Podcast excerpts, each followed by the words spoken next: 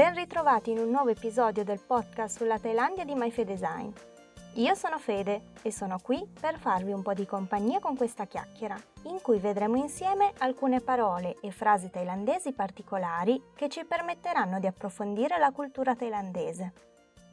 Si tratta di parole che spesso necessitano di una spiegazione aggiuntiva alla semplice traduzione in italiano, perché nascondono un significato strettamente legato agli usi e costumi dei thailandesi.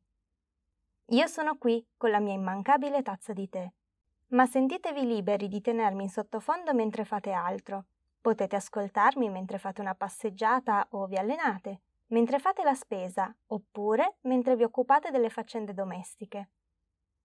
E dopo questa breve introduzione, direi che è il momento di passare all'argomento di oggi.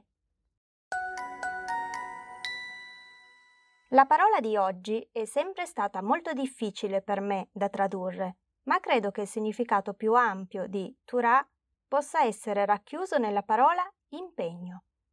Ad accompagnare la nostra chiacchiera, oggi parliamo del tè Ceylon, che prende il suo nome dal termine utilizzato in passato per indicare l'isola dello Sri Lanka. Il tè Ceylon è infatti coltivato e prodotto in questo stato, diventando nel tempo un simbolo identificativo di questo territorio. Introdotto per la prima volta nel mercato europeo nel milleottocentosessantasette, il tè Ceylon puro si è costruito una sua nicchia di mercato, differenziandosi dagli altri tè per il suo logo, formato da un leone dorato con in mano una spada.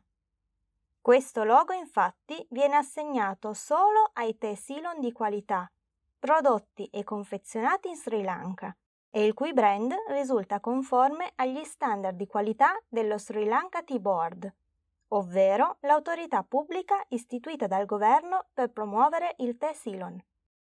Possiamo dire che nello Sri Lanka il tè sia davvero molto importante, in quanto rappresenta l'identità culturale della popolazione locale.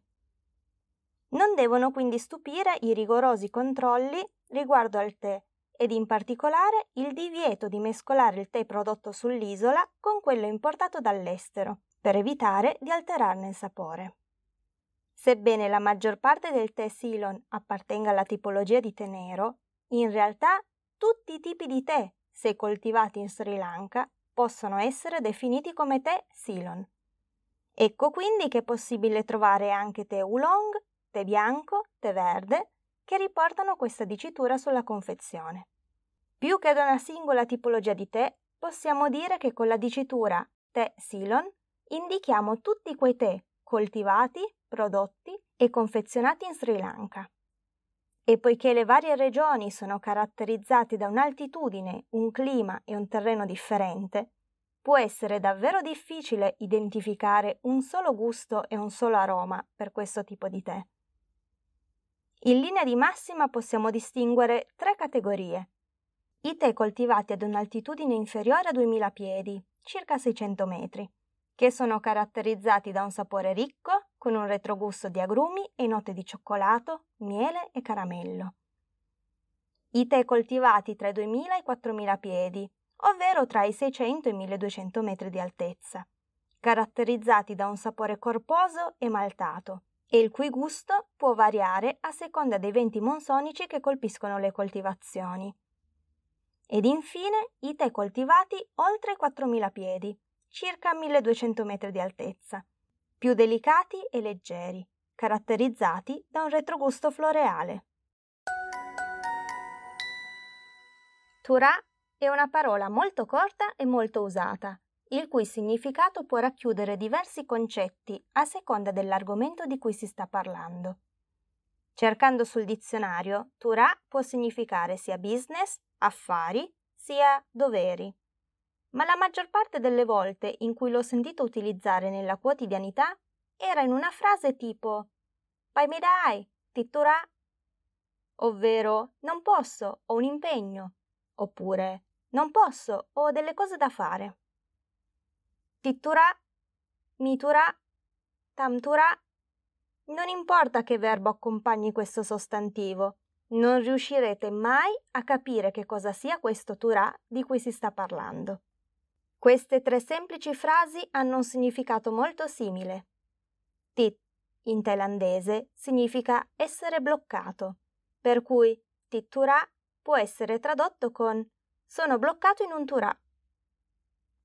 Mi significa avere e quindi mi turà si può tradurre semplicemente con ho un turà.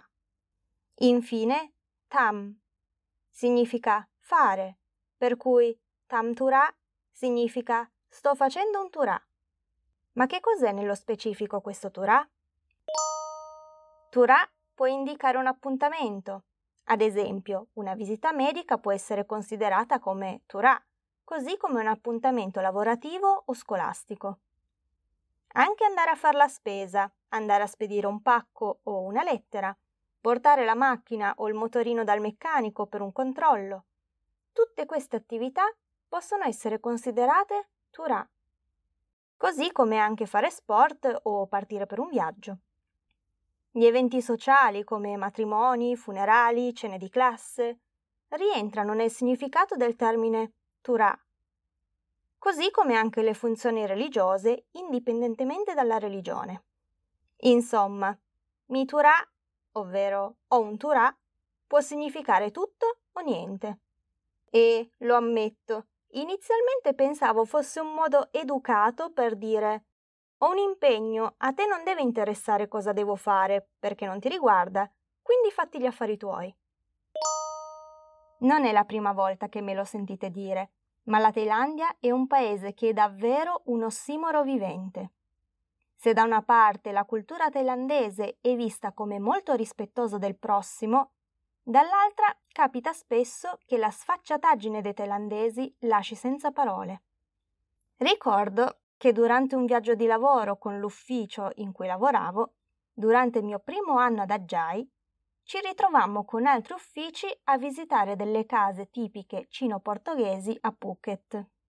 E le ragazze degli altri uffici hanno cominciato a bombardarmi di domande anche abbastanza private, iniziando dal classico «Ce l'hai il fidanzato?» a «Quanto prendi di stipendio? Dove vivi? In casa o condominio? E tuo? Quanto paghi di affitto?»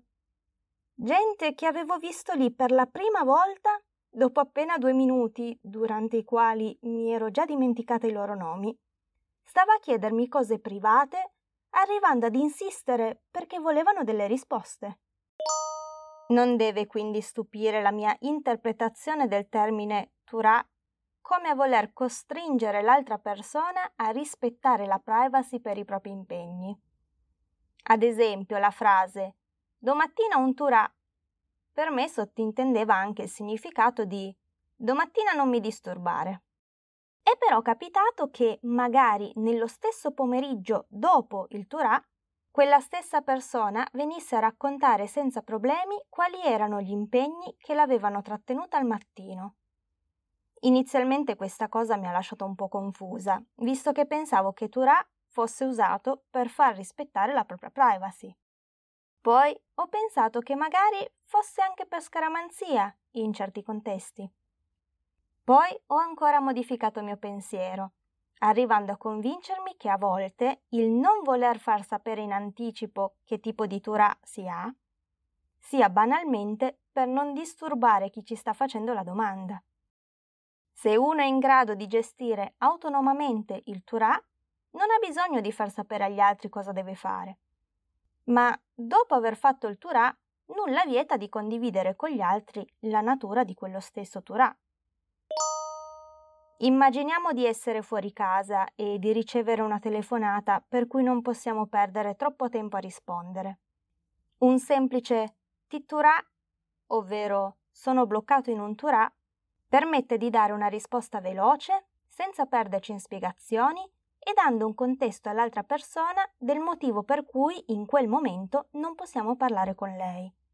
Adesso credo che non sia solo questione di privacy, ma anche di serenità nel parlare di una certa situazione. Pensandoci dopo, infatti, l'idea della privacy non aveva tanto senso per la mentalità thailandese. Se due persone che si conoscono appena sono in grado di chiedersi senza problemi domande inerenti alla propria situazione economica, familiare o sentimentale, perché mai dovrebbero porsi dei problemi nel dire quali impegni hanno? L'idea che quelle fossero domande maleducate ce l'avevo io, perché abituata alla cultura italiana, per cui spesso i soldi sono un argomento tabù, ma per i thailandesi quelle erano domande assolutamente normali. Ho impiegato un po' a cambiare idea su ciò che significava per un thailandese il termine turà, però ammetto che non riesco a scrollarmi di dosso l'idea per cui anche questa parola sottolinei la libertà di scegliere se parlare approfonditamente del turà in questione o meno, non solo in base alla natura del turà stesso, ma anche in base al tempo a disposizione per spiegare perché non si è liberi e alla propria serenità mentale del parlare della cosa. Un famoso detto attribuito al filosofo cinese Lao Tzu recita: fai attenzione ai tuoi pensieri, perché diventano le tue parole. Fai attenzione alle tue parole, perché diventano le tue azioni. Fai attenzione alle tue azioni, perché diventano le tue abitudini. Fai attenzione alle tue abitudini, perché diventano il tuo destino. Ed in effetti non possiamo sempre prevedere l'impatto che le nostre parole avranno sulle altre persone. Qui in Thailandia ho sentito spesso la frase: finché non le pronunci, sei padrone delle tue parole, ma quando le hai pronunciate, loro diventano padroni di te. Una lingua ricca è una lingua che presenta numerosi termini e che dà la possibilità di scegliere se usare una parola specifica o un termine più generico per descrivere o evitare di parlare di determinate cose. Ma oltre alla lingua è anche importante valutare come la società interpreta l'uso di quelle stesse parole. Personalmente non mi è mai capitato di dire in italiano «domani non posso, ho un impegno», perché mi sembrava che così dicendo potessi sembrare misteriosa o peggio, che non volessi condividere con l'altra persona il perché non potevo partecipare ad un determinato evento. Chanmitura, invece, l'ho usato con più leggerezza, consapevole che questa frase non sarebbe stata interpretata in cattivo modo.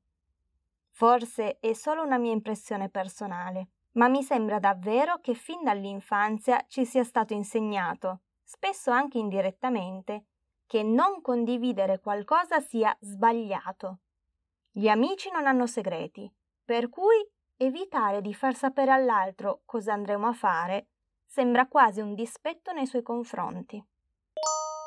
In realtà forse dovremmo ripensare più spesso a questo breve racconto attribuito al filosofo greco Socrate, ma che in realtà circolava sui social diversi anni fa, ispirato dal libro La via del guerriero di pace, dello scrittore Dan Millman, in cui il protagonista incontra un uomo saggio da lui chiamato Socrate, in onore del famoso filosofo greco.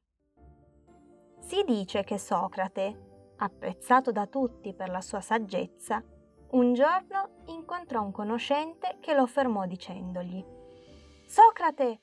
Ho sentito una cosa su un tuo studente, lo devi sapere!» Il saggio filosofo lo fermò con un sorriso, rispondendo con queste parole: «Prima che tu me lo dica, voglio porti tre domande». L'uomo lo guardò confuso, ma Socrate continuò: «Prima domanda, sei sicuro che quello che stai per dirmi è vero?» L'uomo ci pensò su, poi rispose: «A dire il vero, no. Me l'ha raccontato un amico che l'ha saputo da...» Socrate lo interruppe, alzando una mano. «Quindi non sai se quello che hai sentito sia vero oppure no. Seconda domanda. Quello che vuoi dirmi è una cosa buona riguardante il mio studente?» L'uomo scosse la testa. «Affatto! Anzi, è proprio il contrario!» «Quindi mi vuoi raccontare qualcosa di male su di lui senza essere sicuro che sia vero?» L'uomo si bloccò, imbarazzato, ma Socrate aveva ancora una domanda da porre. Terza domanda. «Ciò che mi vuoi dire sul mio studente mi sarà utile?» Balbettando, l'uomo disse: «Ecco, non credo». Socrate sorrise, appoggiando una mano sulla spalla dell'uomo. «Se ciò che vuoi dirmi non è vero, non è buono e non è utile, allora non c'è bisogno che me lo dici.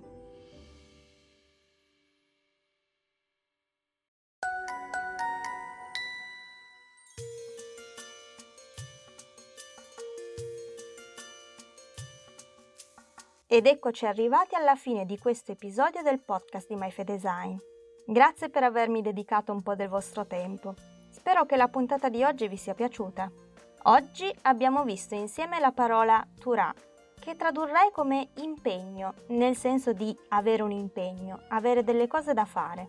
Turà è un termine educato che si usa in senso generico, quando non si ha tempo di dire nello specifico quali impegni si ha, oppure non si vuole condividere dettagliatamente i propri impegni.